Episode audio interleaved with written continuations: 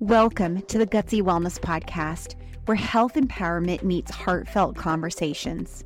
I'm your host, Dr. Mandy Patterson, functional naturopath and fertility expert. Each episode of the Gutsy Wellness Podcast is a journey through the most pressing health topics of our times, viewed through the lens of functional naturopathy and emotional empowerment. So get ready to get gutsy with me as we hop into today's podcast topic. Hello, everyone. Welcome back to the show today. Today, we are going to discuss PCOS or polycystic ovarian syndrome and how hormonal imbalances in the body can impact the menstrual cycle and fertility. The reality of the situation is that PCOS impacts about 1 in 10 women in childbearing age or around 6 to 12% of the population. Based upon my own practice and the women that I help, I suspect this number is actually quite higher. For those that struggle with PCOS, they are also at risk for infertility and cardiovascular and metabolic issues. So it is really important to get to the root cause of it very quickly.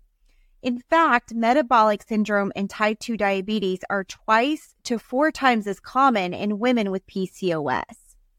So, absent periods, abnormally heavy periods, acne, hair loss, or hair in unwanted places, infertility, and more are all indicators of potential polycystic ovarian syndrome dynamics.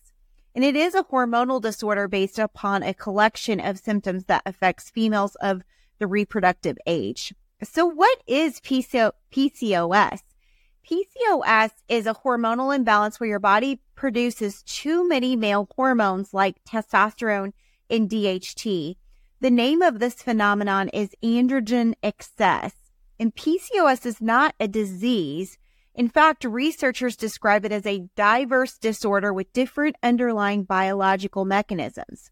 As a naturopath, I simply view it as imbalances in the body that need to be corrected through diet and lifestyle supports because it is a disorder per se, that means it does not have a specific etiology or cause. Instead, it's a syndrome that consists of a group of symptoms consistently that happen together. And this varies for everyone with the diagnoses or symptoms. So guidelines for the establishment of PCOS diagnoses were set over two decades ago in an attempt to provide unified PCOS diagnostic criteria, a panel of experts from the American Society for Reproductive Medicine and the European Society for Human Reproduction and Embryology met in Rotterdam in 2003 for a consensus workshop to establish guidelines around diagnosing the condition and beginning treatment. So experts des- devised what would become the Rotterdam criteria for PCOS ultrasound and physical markers. The criteria were widely used to diagnose the condition, but they were based upon expert opinion versus evidence based treatment guidance. And this is an important caveat here. So, double blind placebo controlled studies are the gold standard in evidence based medicine and guide clinical decision making for population groups. And this piece was largely missing in the criteria used to establish the PCOS diagnoses. So, according to the Rotterdam Consensus, PCOS can be diagnosed with the presence of at least two of the following three criteria. So, the first one is chronic ovulatory dysfunction. The second one is hyperandrogenism or high levels of androgens, which create excess male hormones. And then the third is polycystic ov- ovaries as visualized on imaging. And that's at least 11 or actually 12 follicles measuring two to nine millimeters in diameter and or ovarian volume of at least 10 mLs in at least one ovary. I know that's quite complicated and scientific, right? So chronic ovulatory dysfunction can be confirmed by irregular menstrual cycles, the absence of menstruation, and the absence of ovulation. So Hyperandrogenism can be diagnosed clinically by the presence of excessive acne, androgenic or alopecia hair loss, hirsutism, which is male pattern excessive hair growth, or chemically by elevated serum levels of total bioavailable or free testosterone, or DHEAS. So I know you guys, this gets really kind of complicated, right? But I do want you to understand these specific criteria actually really do make the diagnosis of PCOS. And unfortunately, there's a lot of women that are actually misdiagnosed. Metabolic symptoms also include in patients with PCOS because of insulin resistance associated with the condition, including high blood sugar numbers, high cholesterol and triglycerides, high blood pressure, and excess body weight. The defining symptoms of PCOS include excess androgens and anovulatory eggs, where the egg is not released in the female menstrual cycle. To put it simply, it's more like a description. For example, signs and symptoms are related, but you don't know what the driving factor is until you determine which type of PCOS you're dealing with. So PCOS very likely has multiple factors that play into its expression. For example, genetic and environmental factors have been found to influence the appearance of PCOS in patients. And interestingly, PCOS is not the condition that causes cyst on your ovaries per se. Polycystic ovaries are a potential symptom, but should not be the main reason for the diagnosis. And this is something that I commonly see is misinformation. So other symptoms of a general PCOS diagnosis can include missed or irregular periods, ovaries that have cysts, weight gain, particularly around the abdomen, excess body hair, male pattern baldness or thinning, acne or oily skin, infertility, skin tags, in dark or thick patches of skin on the back of the neck or under the armpits or breast. And this is a signal for metabolic issues. So if you have some of these symptoms and suspect you might have PCOS, it will be helpful to get a more specific diagnosis of PCOS so you can determine next steps on your healing journey. At this point, I'm sure you're thinking PCOS is so complex, and you are right. It is a hormonal disorder with various underlying causes, and you can't reverse it with a prescription. I have to say that again. You cannot re- reverse this with, with the prescription. You need to get to the root cause and get help around that. So it is helpful to get some insight on the balances that exist so you can begin addressing the root cause through diet and lifestyle supports. So now we're going to dive into the different types of PCOS. So insulin resistant PCOS is the most common type affecting up to 70% of women with the syndrome. When you have higher insulin levels than normal, you are insulin resistant and have this type of PCOS. So when your cells become, they kind of become indifferent to insulin's effects, the pancreas produces more insulin until the cells get the message to take up more blood glucose. This is how insulin resistance happens. It is also known as metabolic syndrome or prediabetes.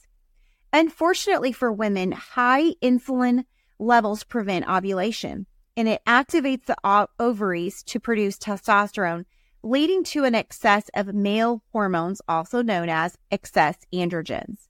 So symptoms specific to insulin resistant PCOS look like the following. Struggling with your weight gain, holding weight around the stomach and the abdomen, struggling with sugar cravings, fatigue, brain fog, and really treatment for insulin resistant PCOS consists of reversing insulin resistance with diet and exercise and other lifestyle factors. And in my practice, I actually use a lot of continuous glucose monitoring because it can be really helpful to figure out what's going on with the blood sugar levels throughout the day. So let's dive into the next type of PCOS. It's post pill PCOS. So birth control pills are used to suppress ovulation. When you stop taking the pill, your body may experience what is called post birth control syndrome. And the result is a whole host of unwanted hormonal imbalances. What should happen is that your ovaries begin to work again and come back online. And you should get a monthly period and resume ovulation. However, when you stop taking oral contraceptives along with post birth control syndrome, you can experience post pill PCOS. Contraceptives such as Jeanette, Yasmin, and Yaz are often involved in this type of PCOS due to the type of synthetic progestin used. And when coming off of these pills, your ovaries experience a temporary surge in androgens. So women with post pill PCOS may not recover from the pill's effects for quite some time and continue to experience suppressed ovulation. So, to identify if you have post pill PCOS, you need to meet three requirements. Number one, the criteria for general PCOS, which remi- reminding you is excess androgens in anovulation or not ovulation. Number two is you do not have insulin resistance. And then number three is symptoms started when you went off of the pill. So treatment for this type of PCOS includes being patient. I know you did not want to hear this. And I know that it's a temporary situ- situation that will reverse itself, but you have to be patient. So plan to prioritize sleep and stress management. It is helpful to work with a holistic practitioner that can look at supplementation as oral contraceptives often deplete many of these essential nutrients. So, number two, we're going to dive into inflammatory PCOS. Inflammatory PCOS is a condition in which chronic inflammation causes the ovaries to overproduce testosterone. Inflammation is a factor in each type of PCOS. The difference is that in inflammatory PCOS, it is the primary factor. In order to determine if you have this condition, you're going to have many of these symptoms headaches, joint, joint pain, unexplained fatigue, skin issues like eczema, and even bowel issues like IBS. In inflammatory PCOS, you're going to often see raised inflammatory markers on your blood work, such as high CRP above five. And in order to treat this type of PCOS, start by reducing inflammation in your body address food sensitivities, fix any underlying gut problems, and uncover potential histamine intolerances. And treatment should also involve natural anti inflammatory herbs and supplements, usually. So we're on to the next one. It's adrenal PCOS. So the fourth type, this occurs often thanks to the abnormal stress response. It only affects about 10% of those with PCOS. And DHEAS, a kind of androgen from the adrenal glands, is elevated in this situation. Meanwhile, the other hormones, testosterone and androstenedione, are not elevated. Your adrenal glands are responsible for regulating your body's stress response. In the case of adrenal PCOS, the adrenal gland, not the ovaries, is stimulated to produce androgens. Another factor in adrenal PCOS may be adrenal fatigue. Now, most conventional providers do not like that word, but I would say if you don't want to necessarily refer to it as adrenal fatigue, it would just be adrenal stress or just in like a lot of stress in your life, right? And so, in order to get the diagnosis of, adrenal PCOS, you need to go be tested your DHEAS. So, treatment begins with managing stress levels, getting enough sleep, and avoiding caffeine and some other nutrients such as magnesium, zinc, licorice root, and adaptogenic herbs will support the treatment of adrenal PCOS. At this point, I know it's a lot, right? So let's dive into a little bit more on what causes PCOS. The primary cause of PCOS is, like we've talked about, hormonal imbalances. And this specifically involves insulin and androgens. So, insulin resistance, a condition in which the body fails to respond effectively to insulin, disrupts normal hormonal regulation and triggers the ovaries to produce excessive amounts of androgens. So, these predominant male hormones interfere with the ovulation process and result in the formation, in some cases, a cyst in the ovaries. And the elevated levels of androgens also lead to the characteristic symptoms of PCOS, such as acne and excessive hair growth. It is important to know that genetics do play a role in the development of PCOS. Studies have identified several genes that may contribute to the risk of developing the condition. And these genes are involved in hormone regulation, insulin action, and the production of androgen recept- receptors. So, if you have a close family member with PCOS, this does increase the likelihood of developing the condition. So, if your mom, your aunt, or sister struggle with this dynamic, you may want to invest- investigate it further for yourself. And in fact, in my own practice, I do genetic testing to look at if someone is going to be more prone to have PCOS, endometriosis, and some of these conditions. It is important to keep in mind that PCOS didn't actually become a formal diagnosis code until the 1990s. So for older generations, they may not have been given that diagnosis, but they may have struggled with many of these symptoms um, that that we've been discussing. And honestly, this is something to keep in mind in my own situation.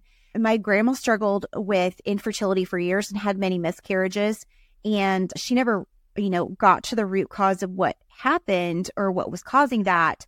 But down the road, when I had my first child, I ended up with some pregnancy complications and started finding out in our unique genetics that we were more predisposed to have early preterm births and miscarriages with our genetic code. So, really important things to explore and dive into. So, environmental toxins and lifestyle factors also contribute to the development and severity of PCOS. Obesity, a sedentary lifestyle, a poor diet, or a standard American diet can promote insulin resistance and hormonal imbalances. An excess body weight amplifies the production of insulin, aggravating the symptoms of PCOS. Additionally, high stress levels, inadequate sleep, and exposure to endocrine disrupting chemicals such as BPAs or plastics can further disrupt hormone regulation and potentially increasing the risk of PCOS. So, now we're at the place of let's talk about what can we do about it, right? I mean, we cannot change our genetics but there's many things that we can do from a nutritional and lifestyle standpoint that can help us improve our situation and help us optimize our, our hormones and fertility.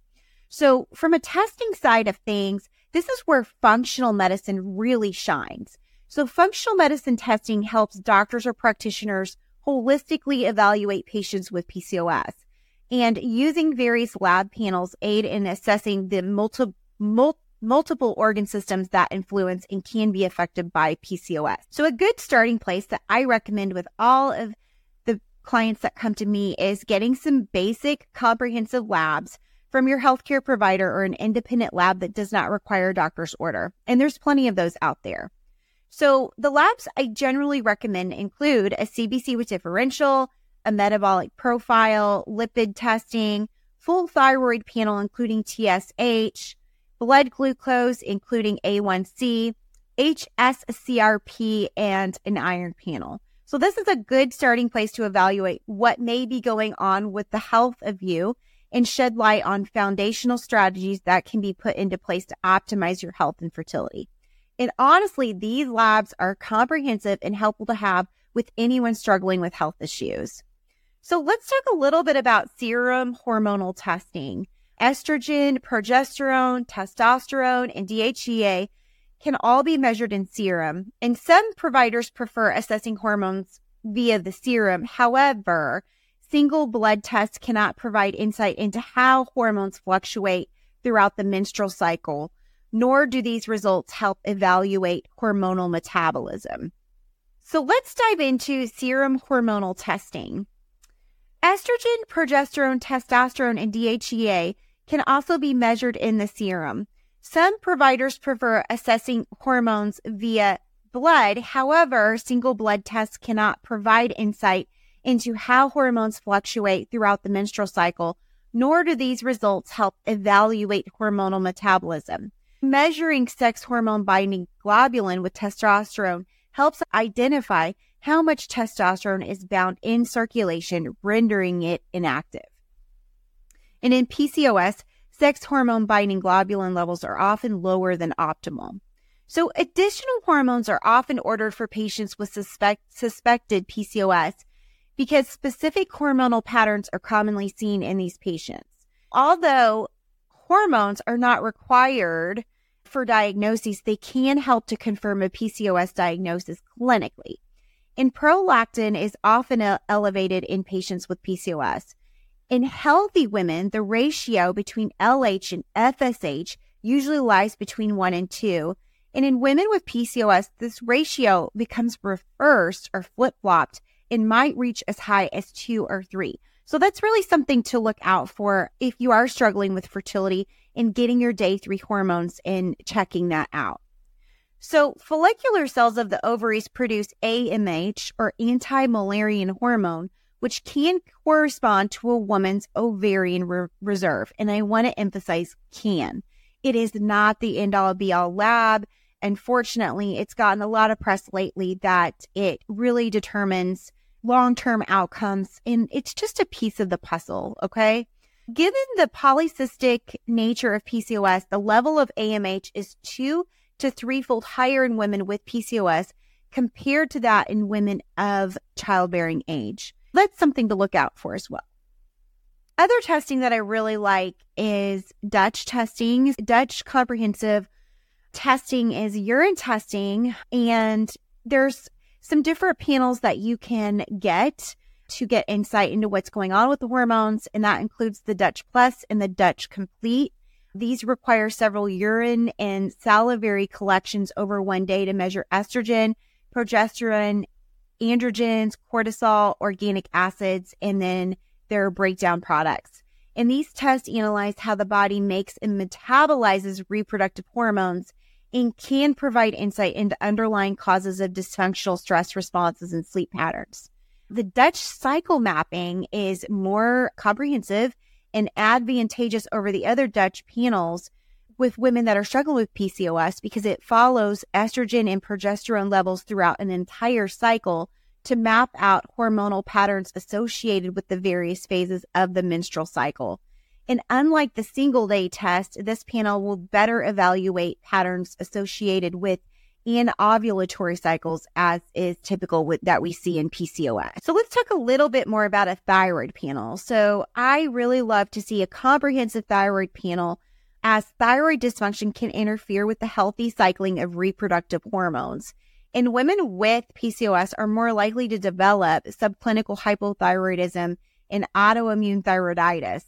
And a full thyroid panel, including TSH, total and free levels of T4 and T3, along with reverse T3 and thyroid antibodies, should be ordered at least annually to, sc- to screen for thyroid conditions, as many times women, like I said, have issues with the thyroid and PCOS.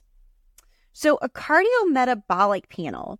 So, given the increased risk of cardiovascular issues in PCOS, a comprehensive cardiometabolic panel should include a lipid panel, diabetes, HSCRP, vitamin D, and CMP to screen for elevated cholesterol issues, high blood sugar challenges, and insulin resistance in kidney and liver disease. Another test that I really like is a comprehensive stool analysis. So dysbiosis has, or gut imbalances, dysbiosis is a really technical term, has been associated with insulin resistance and ovarian dysfunction. Therefore, gut function testing and microbiome assessment should be considered with a comprehensive stool analysis as part of a root cause diagnostic evaluation of PCOS. Also, a stool test can be helpful in looking at bacterial and fungal overgrowth and parasitic infections that may need to be addressed and that may be complicating fertility challenges. So, food sensitivities, it's another one of my tests that I like. And women with PCOS may have food allergies or food intolerances and sensitivities. And it can be helpful to have this assessed, especially if there are gut issues or notable issues with problematic foods. And women with PCOS do tend to have more inflammation, and inflammation is a driving force in the development of many metabolic problems associated with the condition, such as insulin resistance, type 2 diabetes, non alcoholic fatty liver disease. So while food sensitivity testing is not an exact science, it can be helpful in getting to the root cause of some of the issues associated with PCOS. So let's talk a little bit about conventional treatment for PCOS versus the functional medicine approach. So con- conventional medicine commonly relies on pharmaceutical medications to address common health concerns related to PCOS symptomatically. Weight loss is recommended for patients who are overweight. So clomiphene and letrozole are first line medications for infertility to induce ovulation. And metformin is frequently used as a first line medication for hyperglycemia or blood sugar issues. Hormonal contraceptives that include oral dermal patches or vaginal rings are also recommended for irregular menses in dermatological manifestations such as acne. While the medications we discussed above can be helpful for the quick resolution of unwanted symptoms, they do not correct the underlying issues associated with PCOS and its clinical manifestations. You will hear me say this time and time again if you listen to this podcast for any length of time. But if you do not get to the root causes of health imbalances, it's almost like you're eating Oreos while you're brushing your teeth. So if you're taking medications to deal with symptoms, discontinuing those medications will result in the return of symptoms as the root cause issues were never dealt with. So functional and naturopathic medicine aims to decrease inflammation, correct insulin resistance, and balance hormones to restore regular ovulation and glucose metabolism through diet, lifestyle modifications, and supplementation. You made it to the end of the episode. Let's keep this gutsy wellness party going with some next steps to empower you along your wellness journey. In the show notes for this episode, you'll find a choose your own adventure list of links that will guide you from where you go next. From fertility and hormone success guides to the Gutsy Wellness membership to in depth blog posts and discovery calls, you'll find everything you need to take your next gutsy step. Until the next episode, have an awesome, empowered day.